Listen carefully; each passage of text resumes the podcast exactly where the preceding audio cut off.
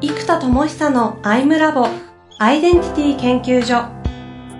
私は何者なのかそれは人類にとっての永遠のテーマ。15年の歳月をかけ開発された統合された究極の私と出会える技術アイミング。不確実性の時代を生きる次世代リーダーのためにアイデンティティの本質について語り尽くします。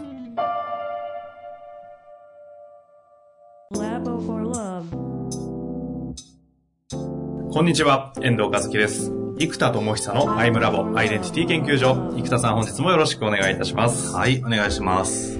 さあ、今日もやっていきたいと思います。前回の内容、覚えてますか？覚えてます。あのうっかり話しながら創出したアイデアなのかという言わんばかりの歯車の話だったんですけど。そうですね。他人同士のど真ん中の生き方をしている者同士が歯車が噛み合うっていうのがどういうことかみたいなお話をしたんですけど、ただ噛み合ってない状態の時はど真ん中がゆえに主軸でぐるぐるぐるぐる一人で回ってるんで、むちゃくちゃ孤独を感じる。そうですね。で、孤独を恐れたり、そこから離れようとすると主軸をずらして相手の歯車に合わせようとするのはど真ん中じゃないよねと。うん、じゃあ、歯車が噛み合わない孤独というのはどういうふうに付き合っていけばいいかというか、どういうふうに乗り越えていけばいいかっていう言い方なんですかね。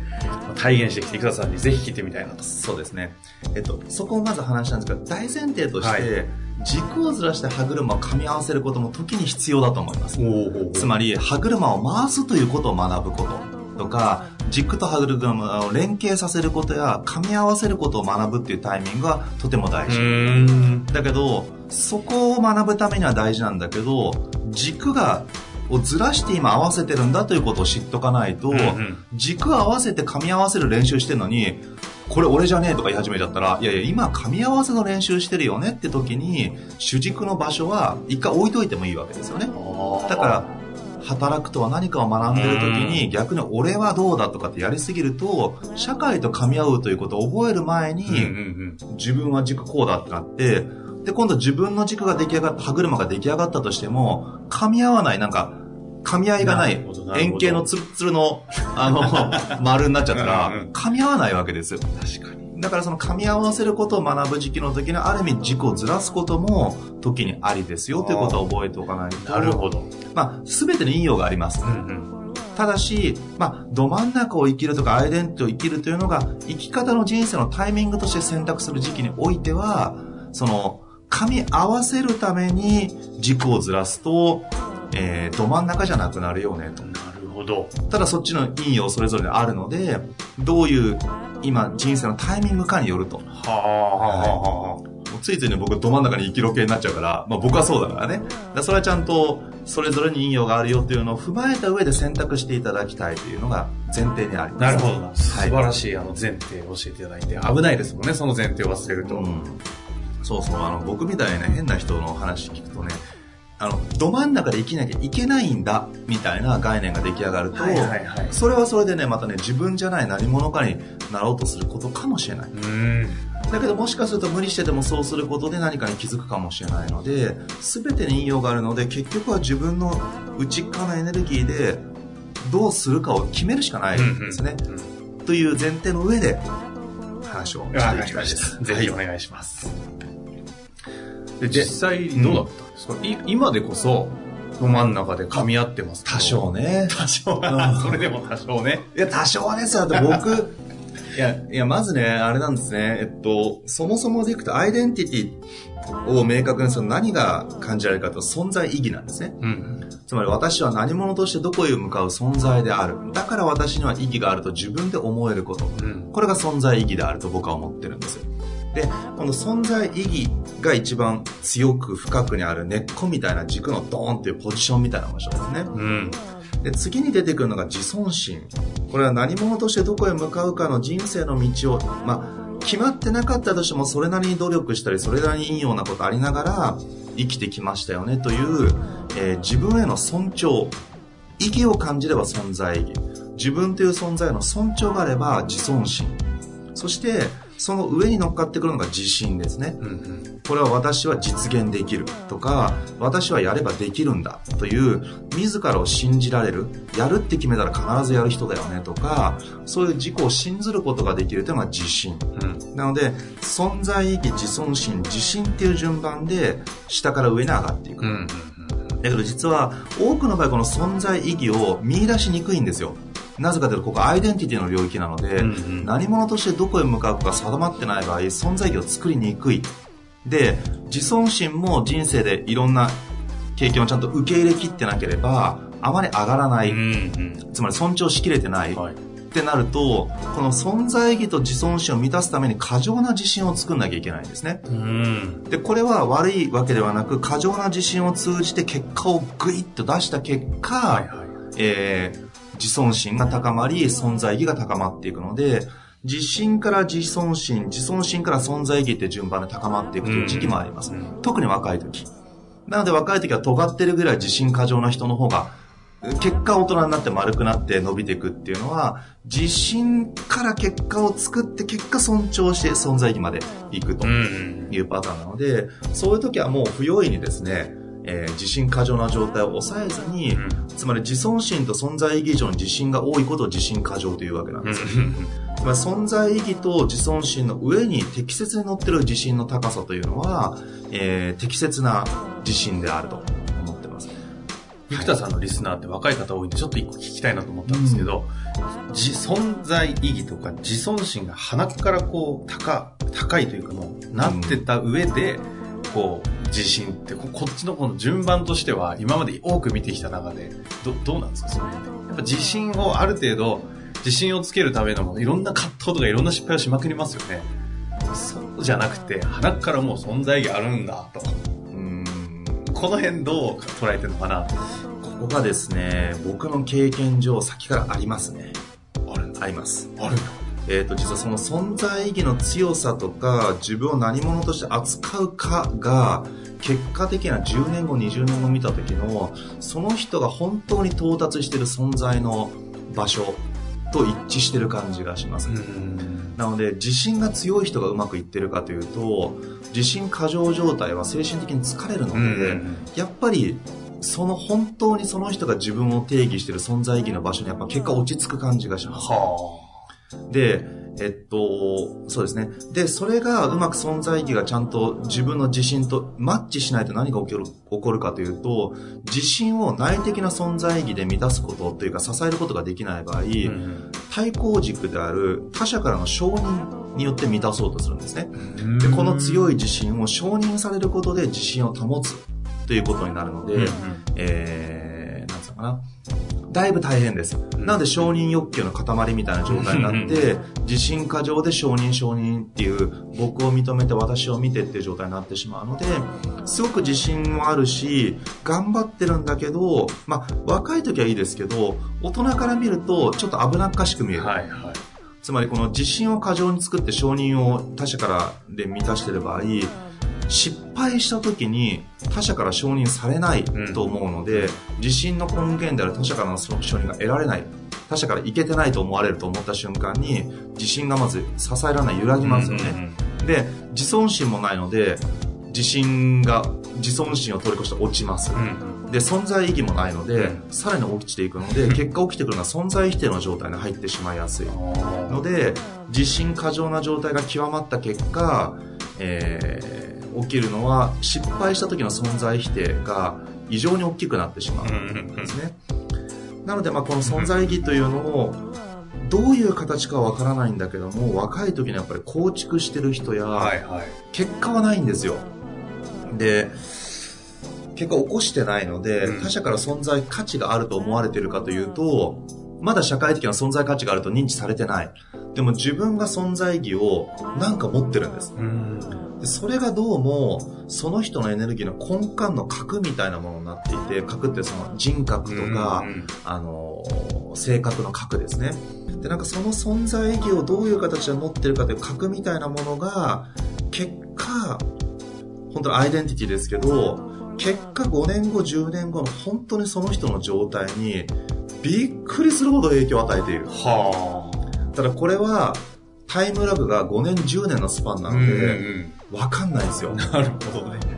で、しかもそれで自分が先に存在意義を持ちますよね。つまり、出現していない。自己出現がしていないから、周りからは存在意義をその人は強く持っていたとしても、意味がわからない。何でもないのになんであの人そんなこと思ってるんだろうと思われるから、まず自己出現。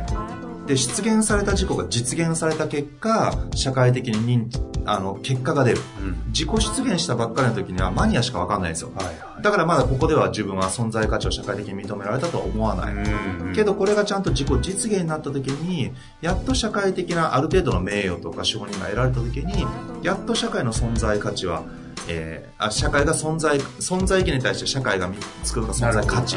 で、自尊心に対しては尊重されるかどうか。自信に関しては承認されるかどうか。うんうんうん、まあ承認と信頼ですよね。うん、ということが、えっと、得られた時に初めて満たされるんですが、うんうん、他者からで満たそうとすると限界があるんです。っていうのは、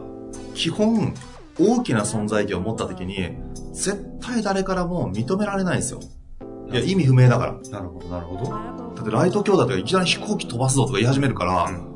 大丈夫、ちょっとちょっとおかしくなっちゃったなとは。命がけで落っこって怪我してやめなさいって話ですよ。いや、みんなそう、みんなそう。あ、なるほどね。企業家、ね。角度から捉えると面白いですね。そう。いや、でも本当に存在意義を持って、いや、これは僕は作んなきゃいけないと思い込んじゃった人たちは、基本ちょっとまあ言葉選ばず言うと、もう、旗から見ればクレイジーですよね。うん、生田さんですね。うん、いや、本当そう。だから、何やってんのとか、え、意味あるのとか、わかんないですよ。でも、そこに存在意義を置いて生き抜いてる人からした時には、まだその人は能力も何もないけど、あ、そこに自分というアイデンティティ、何者としてどこへ向かうか置いたんだねと。なるほどと。そこに存在意義を置いた人のの1000人中1人ぐらいが本当に出現させられるんですよ。なので、なかなかそれは簡単ではないんですが、ただ、そこに存在意義を置いてなければ、やっぱり起きてないなっていうのを本当に思います。うんし、えっと、本当にリーダーの人たちと会った思うのが、自らの存在意義を置いてる場所と、の人と、本当に繋がっていくんだなっていうこともすごく感じます。なるほどね。だからそれは年齢とか実力とか持ってる資産にあまり関係ない部分がある。うん。うん違うところでなんか引き合ってるそうですなんで何者としてどこへ向かうかが一致してるかどうかで究極同志とか本当の信頼とか、彼見込みあるねとか若者を見た時に、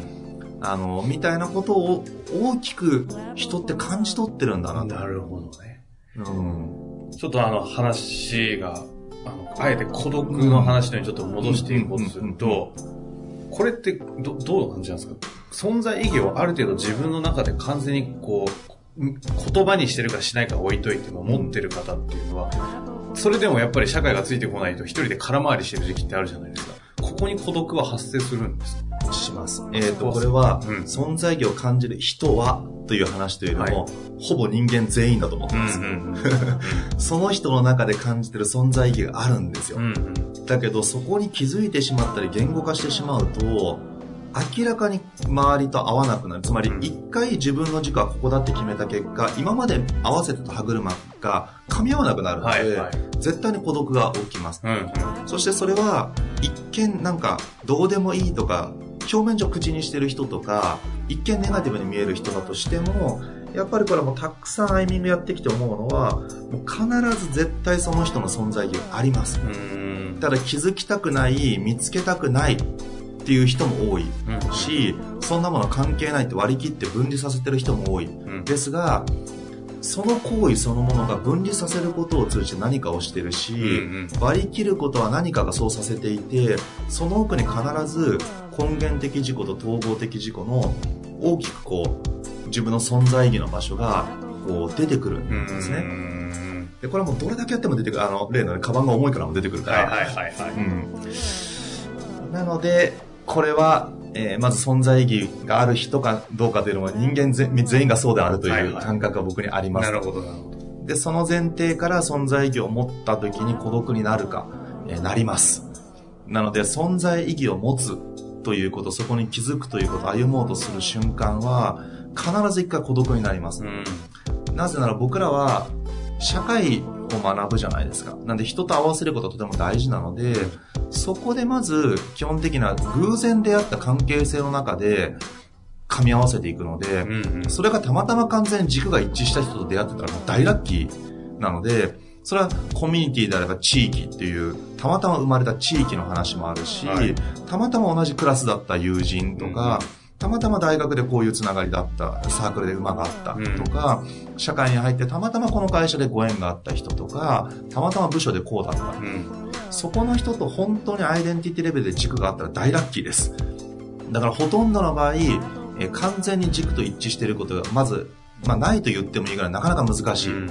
なので、軸に気づいたら、今まで噛み合ってた、えー、歯車の場所とは一回距離が出ちゃいますから、この瞬間は完全な空回りですよね。自分の存在意義だって自分で言って、あの人どうしちゃったのってなり、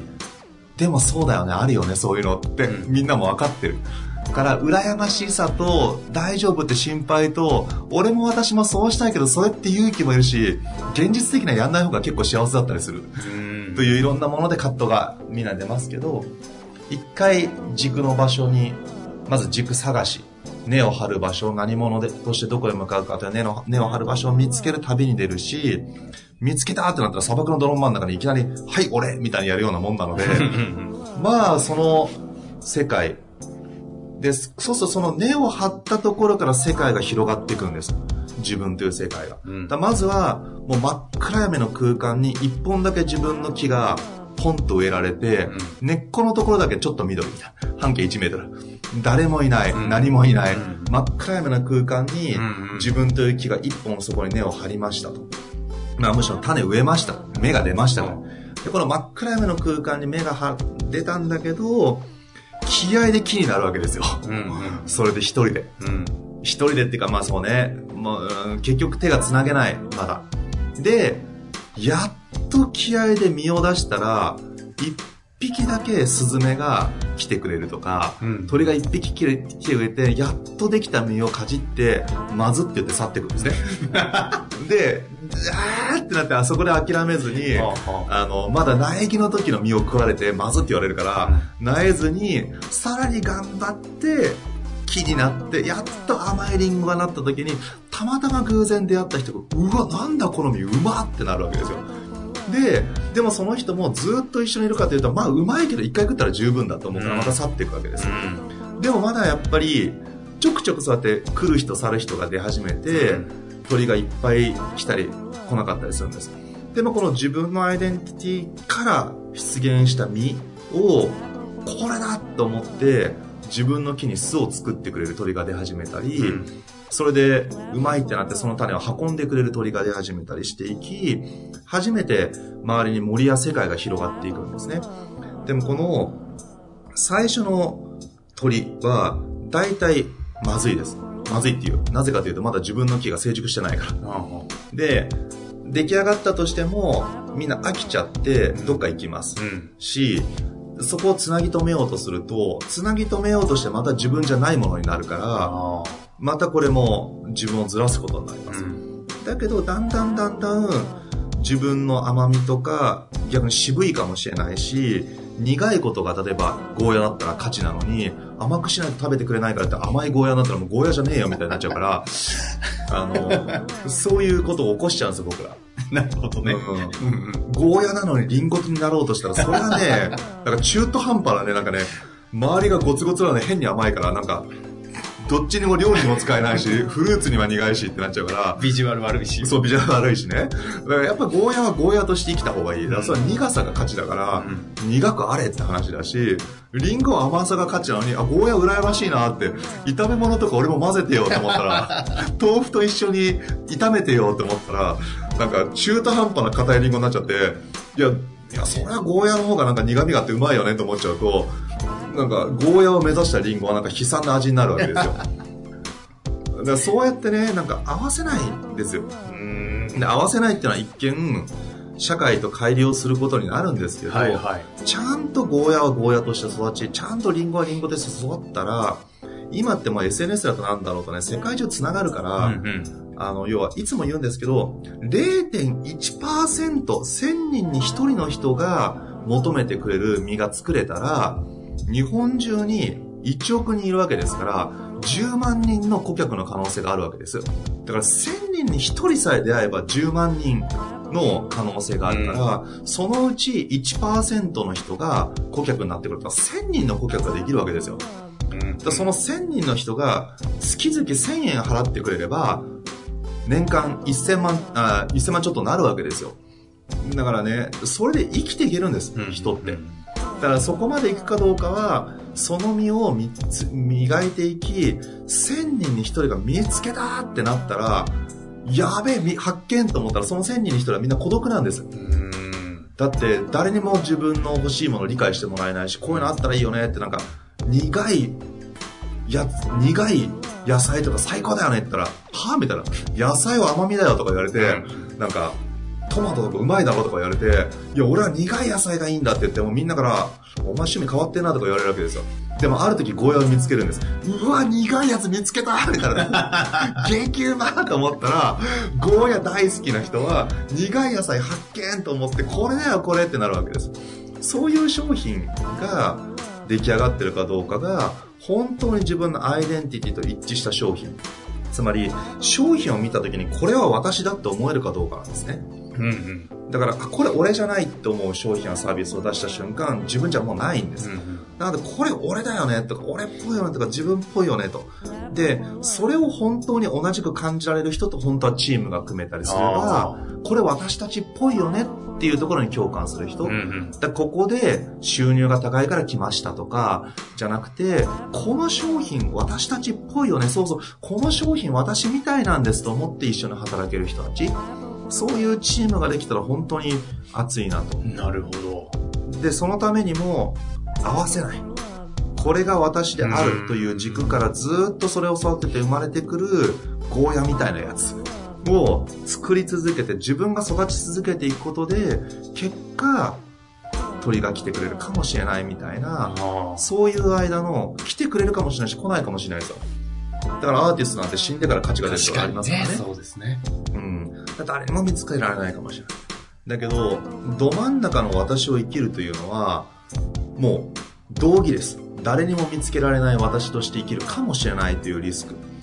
えー、そこに対して覚悟も必要だし、うん、ある意味諦めも必要。いつも言う覚悟と定感ですね。もうど真ん中生きるってそういうことです。